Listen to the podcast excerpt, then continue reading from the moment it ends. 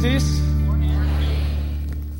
I'm so glad and honored and humbled to be here uh, to worship the Lord together with you and share God's word. Uh, I remember one story of a time when Dr. Charles Spurgeon was in the seminary and he was asked by one of his students to define what is heaven. And he said, Heaven is a smile. Let your face shine and be irradiated with heavenly gleam. And one student asked, How about hell? And Dr. Spurgeon said, Well, your normal faces do. Can you give a smile at the back, at your back, and tell that person, I'm so glad that you have come in this worship today? Can we do that? At your back?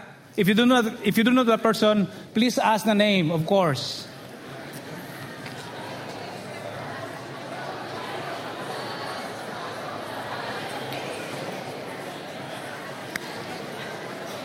And if you are a visitor who have come for the first time, I would like to welcome you into this worship at Bridges Church. And we would like to expect that God is going to just minister to each one of us as we allow His Spirit to move and work among us. Let's pray. We would like to thank you, loving Father, and declare that this is your day and this is your people. These are your songs and this is your time to minister to your people. May the words of my mouth and the meditation of my heart be pleasing and be acceptable unto you. Overall, my preparation, loving Father, so that I would only be able to say something that you want me to say, and not to say things that you don't want me to say this morning. In Jesus' name, amen. I am assigned to uh, speak on the last three churches of the book of Revelations. Uh, the four churches has been expounded by Pastor Fred, okay? And we'll be taking some background uh, on the last uh, few of the last part of the last sermon of Pastor Fred. Every church of the seven churches illustrates condition common among local churches of all ages in church history. And the seven that are mentioned in the book of Revelations are models and I'm sure that God will have something for us to say and to learn out of the seven churches. And I would like you to just see these following quotations, uh, which is, uh, this will form part of the core and the principle of the message this morning. What I believe and what you believe shaped how I behave. Is that true? I think that is true. That our belief system would dictate how we should behave in this life. And the second one is that the root system determines the fruit system. If my life is rooted in Christ, it will be reflected in the way I act and talk and walk. And the last one is that when God is glorified, this is coming from John Piper. He said, When God is glorified, man is satisfied. Because, as a matter of reality, this world can never satisfy that something within that only God can give satisfaction. And when Jesus Christ introduced himself in chapter 2 at the book of the Ephesian church, the book of Ephesus, Revelations 2 1, as the one who walks among the seven churches or seven lampstands, which I said seven churches, this reminds us of the presence of God in every affair of the church. In fact, the word he who walks, it is, it is where we have the word Emmanuel, or God is with us. It means that God is not separate from the church. And this is a message that Christians are not living at the mercies of circumstances. We are living in the economy of the grace and the providence of the abiding presence of God. You might you have come this day in this very place. You might have had a lot of problems in the past. But the reason why we can still celebrate the presence of God because of the fact that that sustaining abiding presence of God has been with us in times when we need it, even in times when we don't feel like needing it. And uh, Revelation 3 1 says, He who holds the seven spirits of God and the seven stars. I'll discuss later about the seven spirit. Okay, so the stars are the seven elders deacons, and pastors that were designated to the seven local churches. And Jesus Christ, holding these letters in his hands, speaks of his protection upon the church. The leaders are assigned to the church not just for the sake of leadership, but they will guard the church of the Lord Jesus Christ.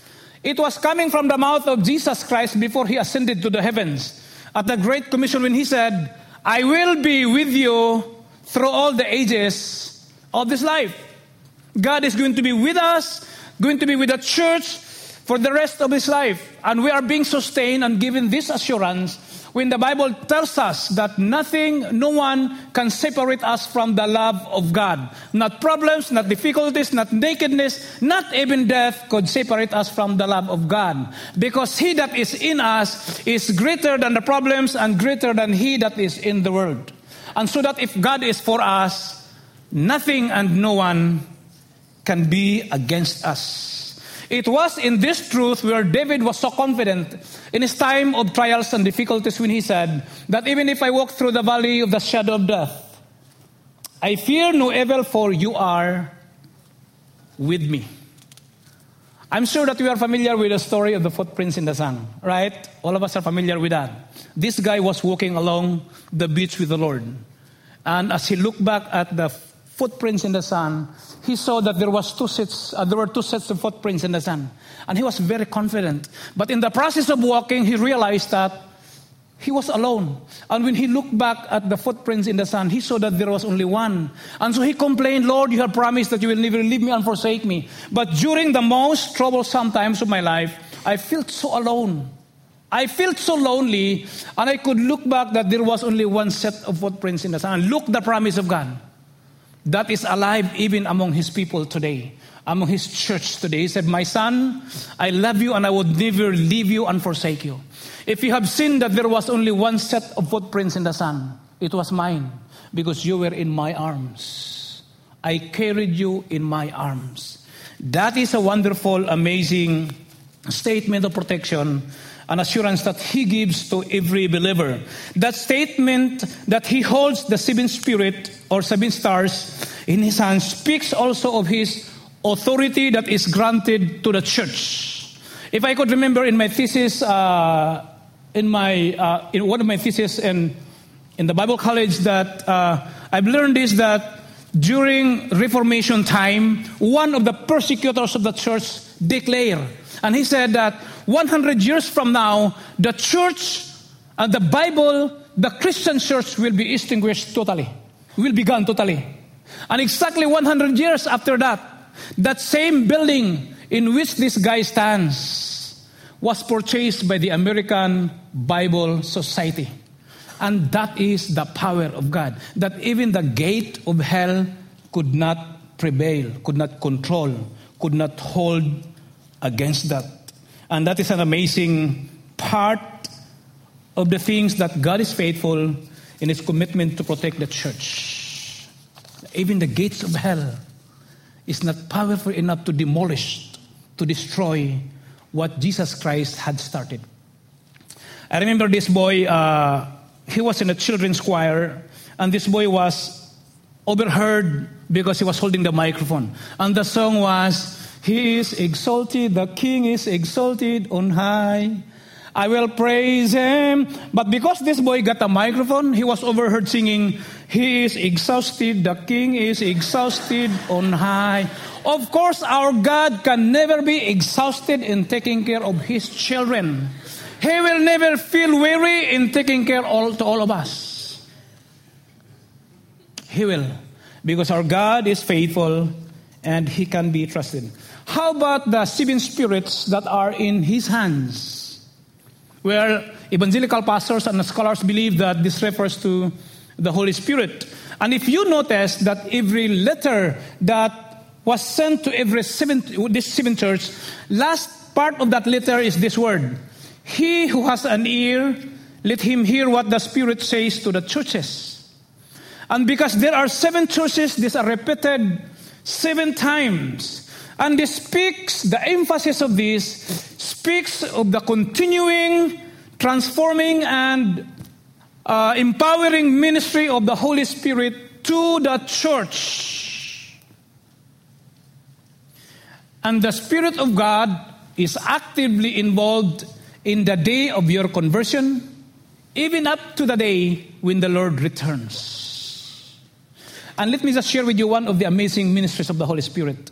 Uh, I'm not going to uh, open the Bible, but you can open it in the book of Romans, chapter 8, verse 2. It tells us about an amazing ministry of the Holy Spirit.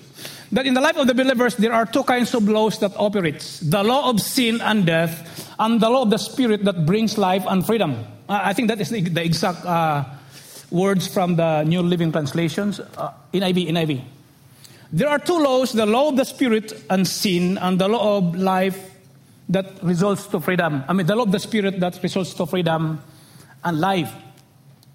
And these two are constantly fighting for control in the life of the believers. Maybe last week uh, you were filled with your flesh and you reacted things according to the desires of the flesh. And maybe this week you were filled with the presence of the Holy Spirit. Sounds good, but I call that inconsistency. And the book of Galatians, chapter 5, verse 16, gives us an amazing promise when it tells us that if we walk by the Spirit, we would not be able to walk in the desires of the flesh. We would not be able to walk in our temper, in our arrogance, in our selfishness. However, if you see it in the book of Galatians 5 22 and 23, we would be able to walk in love, in peace, and also in the joy of the Lord. And look at what the Spirit has to say about the, the church of Sardis. The church of Sardis is called a dead and defiled church. Uh, most commentators call it dead church, but other Bible scholars calls it the defiled church. We will feel saddened as we look at this church or this letter addressed to this tragic and very sad church. And this is an ultimate shame to have the great physician, the head of the church, telling this church you are dead. It's not sick, it's dead church before the Lord. It's not dying, but it's a dead church. A great contradiction of the fact that the church is where God lives, the church is where Jesus Christ lives, and the church is where the Spirit of God lives. In fact, as a matter of reality, it says that this is a place where people that are made alive in Christ lives in the family of God. Why dead church? After all, by definition, a church is a kind of people that is walk that is called by God from darkness to an everlasting light. People that are dead and made alive in Christ. Well, verse 4 of the book of Revelation tell us about the reason. It says here in, in, in that portion of the Bible in verse 4, it says that Yet you have a few people in Sardis. Let's discount that few people in Sardis who have not soiled or defiled or tainted their clothes. They will walk with me in dress. It means to say that majority of the members of the church defiled their character, defiled their testimonies, and their relationship with God, with the system of this world, and with sin. Because it is sin that defiles our character and our relationship with God as a matter of theology. In fact, even their good deeds in verse 2, that is described as incomplete, was not good enough to earn the approval of God. What they feel sufficient for God, it was deficient. falling short of the calling of the church and the calling of every believers, every believer, as stated in the book of Matthew chapter 5, 16, where it tells us, Let your light so shine before men that they may see your good works and will glorify your Father which is in heaven. They thought that they were alive because of their names, because of their reputations, achievements, accomplishment, and wealth. They had twisted theology about life. They thought that life is about what you have. If you have this and if you have that, that is life.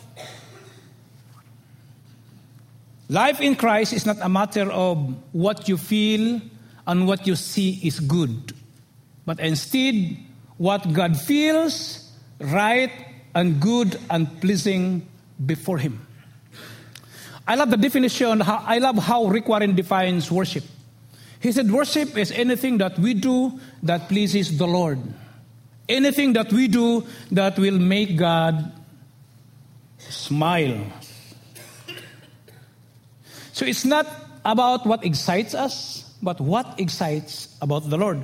But there is little to be commended as positive and uh, exciting characteristic of this church because there were few people that are faithful and committed to the Lord. It is saying in effect that there are few humble among the proud.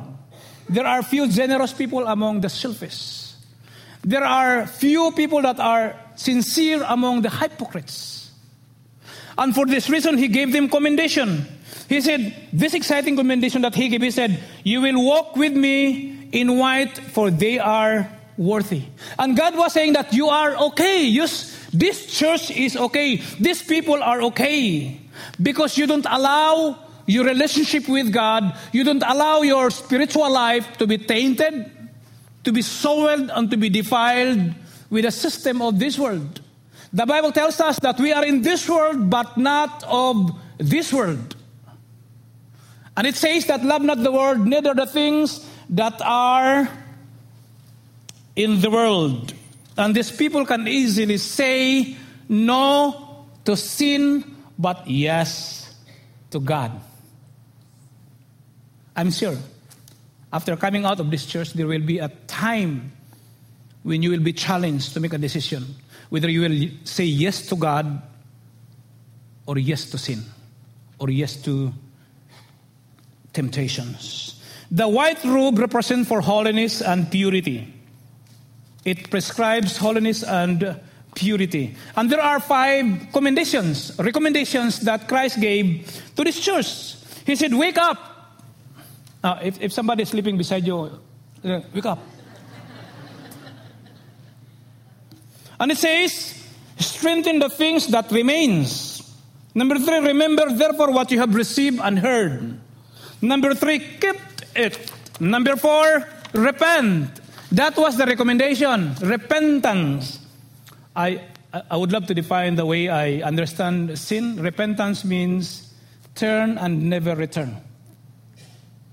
I had my old theology about repentance means living away from sin and turning back to God.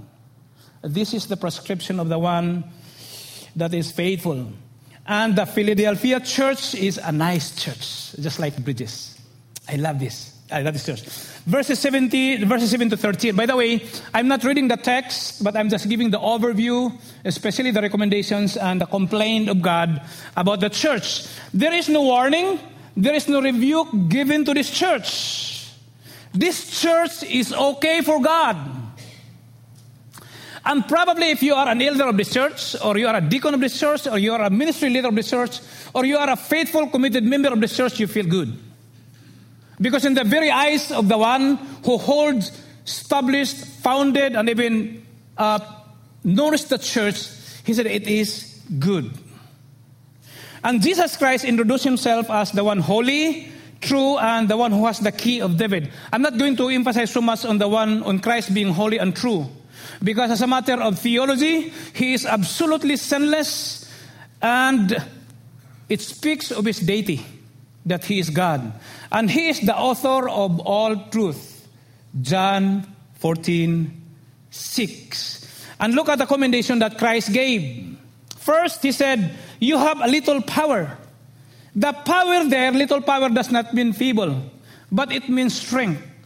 The founder of the church was saying, You are a small congregation. You are not popular. You're not significant in terms, significant terms of numbers. But you have a very powerful testimony about the Lord in the community where you are right now. I think go back, going back to our calling of becoming the light and the salt of the earth, this means a lot. And second, they were characterized in terms of obedience in verse 8 when it says, You keep my word. Third attribute of this church is that this church was loyal to Jesus Christ. It says that you have not denied my name. It is easy to assume that this church was in the middle of heavy persecution. And Satan, or the synagogue of Satan, or agents of Satan, was hammering this church like crazy, making them or compelling them to deny that Christ is the Messiah. And he said, I love the statement, your commitment of loyalty. The, the, the last one is that in verse 10, you have kept my command to endure patiently. He was saying that in, in good times, in bad times, you are faithful. I think this is an amazing statement of uh, commendations that faithful in bad times, faithful in trials, and faithful in all circumstances in life. Last, for the Laodicea church, this is a lukewarm church. Revelations chapter 3, 14 to 21. Somebody said, uh, one scholar said, evangelical scholar said that lukewarmness is a metaphor of a life that is not connected to God. And he said, Laodicea has the grim distinction of being the only church in which, in which Christ had nothing good to say. There was nothing good to say coming from the Lord Jesus Christ. It is believed to be a false church. I'm not saying that when we say that it is a false church, there were there was or there were no believers that are genuine or real. And this church receives a blistering rebuke coming from the Lord Jesus Christ. Christ himself is introduced in this part as the Amen, the faithful, and the true witness. I'm not doing so much to expound on Jesus Christ as the faithful and true witness. But the word Amen is often as affirmation in Hebrew to something that has been said. That's when we say Amen, because something positive has been said about that. And Christ is the affirmation of the person, the covenant, and the promises of God that has been made in the Old Testament times. What's my point for that? Here's the point. Let's give you an example, three examples. The manna or the bread that follows the people of the Lord when they left Egypt up to the land of promise will never be understood on our part if Jesus Christ, who claimed to be the bread of life, did not come and did not born in the house of bread. Because by definition, the word Bethlehem means house of bread. And if you happen to remember that there was a time when the people were beaten by snakes, and Moses had to set up a serpent, bronze serpent, and that anyone who will see and look up that serpent will be healed. If you see John chapter 3, this is quoted by, by John that Christ had to be exalted. It is saying, in effect, that the bread and even the serpent prefigures about the coming of the one that is the Amen in the person of the Lord Jesus Christ. Last one example for that is uh, we remember the Ark of the Covenant. The Ark of the Covenant was where the presence of God was. Okay? It was wherever they bring that Ark of the Covenant to any place, the presence of God was there and it was covered with skin of an animal. Animal that is good and undefiled. If you notice John chapter 1, verse 1, 14, and 18, it says that in the beginning was the Word, and the Word was with God, and the Word was God. Look at verse 14. And the Word became flesh. The skin had to be clothed on with flesh to become a man. And that is in the person of Christ. In verse 18, it says that Christ revealed or made known God. It is saying in effect that Christ is the exegesis, the interpretation, the definition and explanation of who or the, the hidden reality of God. He interprets about who God is. And we are blessed today to be part of Christ who identifies himself as the faithful and true witness. In the Lord. And when it says that He's the beginning of all creation, it does not mean that He is created. But it says that everything exists, exists because of Christ. And there is nothing that exists not because of Christ. In Colossians 1.16 it says, this is basically the point that making God smiles. It says that, for by Him all things were created, things in heaven and things on earth, visible and invisible, whether thrones or dominions or rulers and principalities. All things were created by Him and for Him. And that is for His glory and for His honor. There is one guy in the Philippines uh, who claimed that he is the anointed Son of God. And this Quiboloy Apollo. He has a huge church. And we know also about church who claim that their leader is the vicar of Christ. Well, as far as I could remember in my history, in my studies, and in my knowledge, Christ has never resigned as the head of the church. He never resigned as the second person of the Trinity. He is still the same yesterday, today, and forever.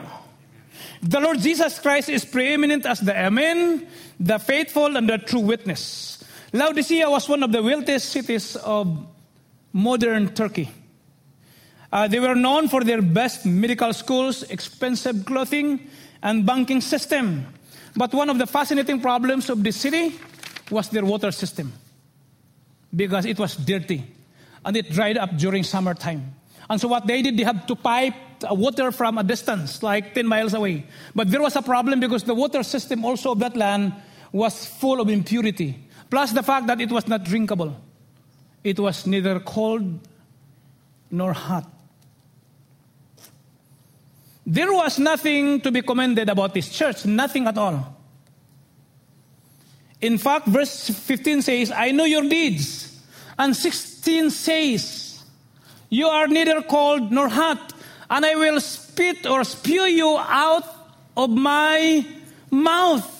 A very strong language or words. It is saying that God was saying, I cannot take you. In fact, this church made God sick, made God vomit.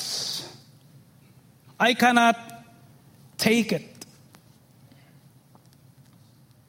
And I think the best description of this church in, is, is in 2 Timothy chapter 3, verse 5, where it says, denying, they have the godly in form of godliness, but denying the power of God.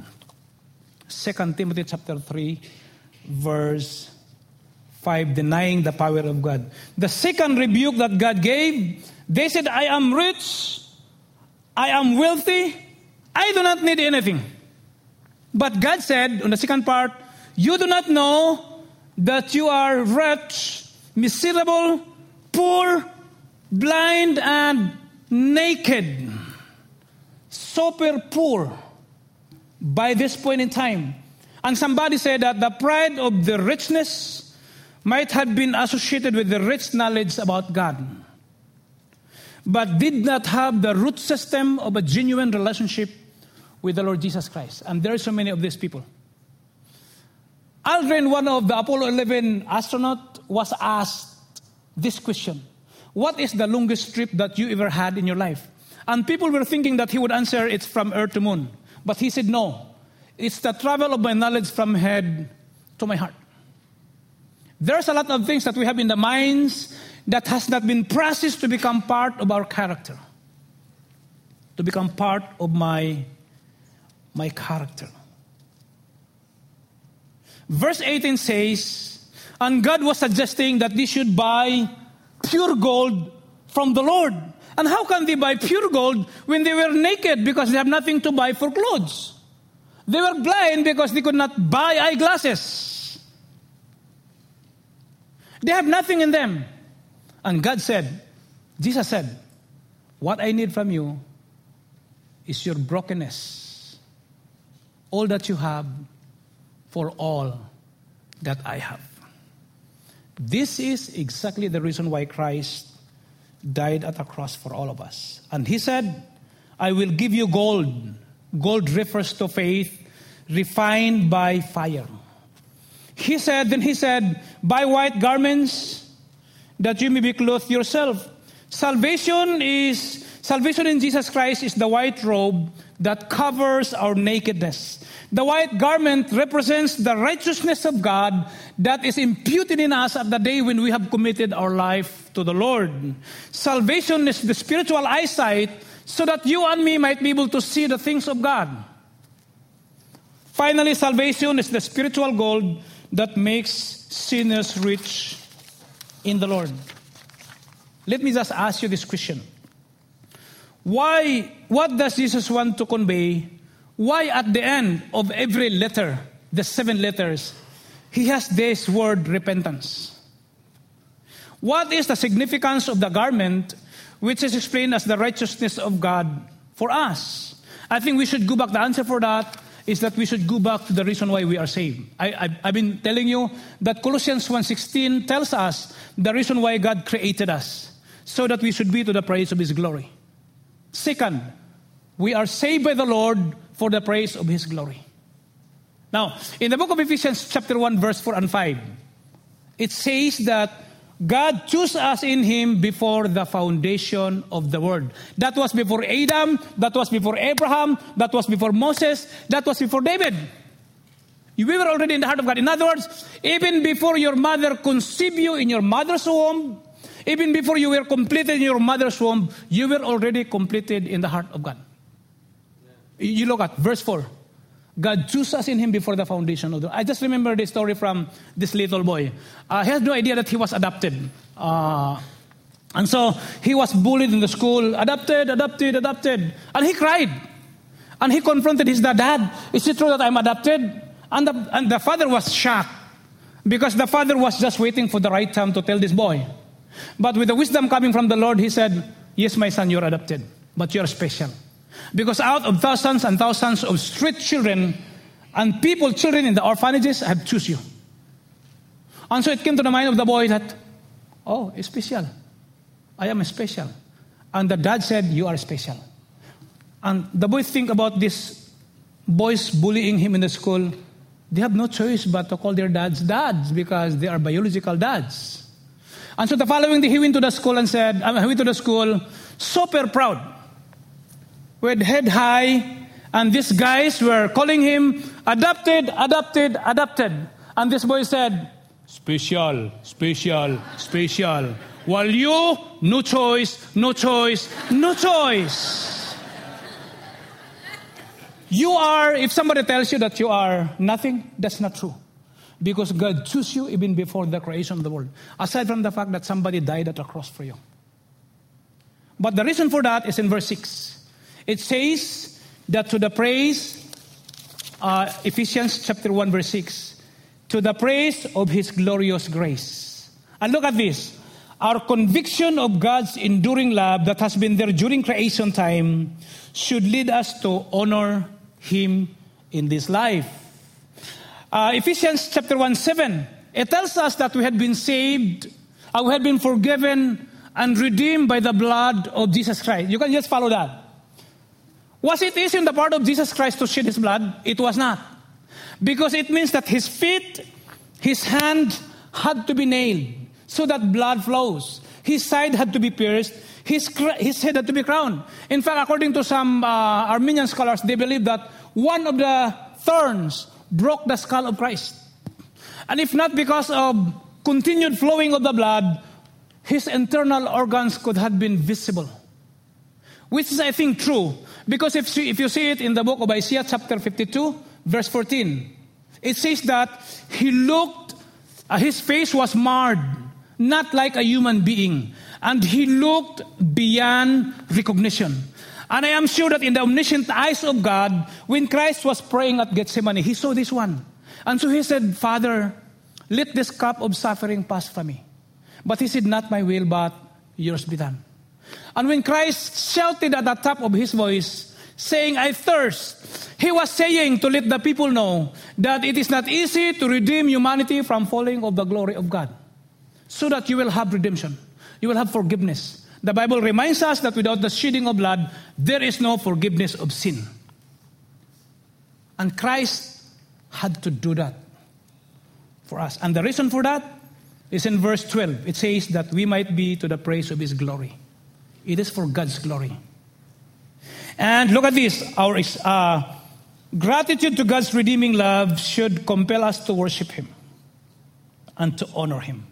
Now, in the book of Ephesians, chapter 1, verse 13, it says that we are being sealed by the Spirit of God at the day when we have received Christ. It's not just for us to have somebody to help us, but verse 14 tells us that the reason why we are given the Holy Spirit in us, that we should be to the praise of His glory. In other words, our experience of the Holy Spirit's transforming presence should move us to live this life for the glory of God. Why do we need? Why the Spirit of God is being emphasized in this letter? Very simple. Because we could not live on our own to live this life for the glory of God. And Zechariah chapter 4, 6 is very clear about that. Not by might and nor by power, but by the Spirit of the Lord. Let me just uh, uh, end this with the analysis of chapter 4. I'm, I'm sure that Pastor Ron will be sharing on chapter 4. In chapter 4 of Revelations and chapter 5, there's a great gathering of people, all kinds of people, all kinds of races that will be gathering together in the presence of God at that time. All kinds of people, black, white, everybody. The question that I would like to ask is this Will you be part of that gathering? And when that song, I love this song. Uh, I belong to an old traditional church that sings it. When the trumpet of the Lord shall sound and time shall be no more. If there will be roll calling of names, the question that I would like to ask, will your name be called? If you could not remember that once upon a time you have committed your life to Jesus Christ, I invite you to make this prayer like this. I made this prayer in 1979, October 10. When I committed my life to Jesus, I said, Lord Jesus, I recognize that I am a sinner. I cannot save myself. Please forgive me from all my sins. If you have not made that prayer, if you are not so sure that you don't have you have relationship with Christ, you can make that prayer. Like this prayer. Lord Jesus, thank you very much for this wonderful opportunity of knowing what you have done for us. I recognize that I am a sinner. I cannot save myself. Please forgive me from all my sins. Come into my heart and be my Savior. Because we ask this in Jesus' name. Amen. God bless you.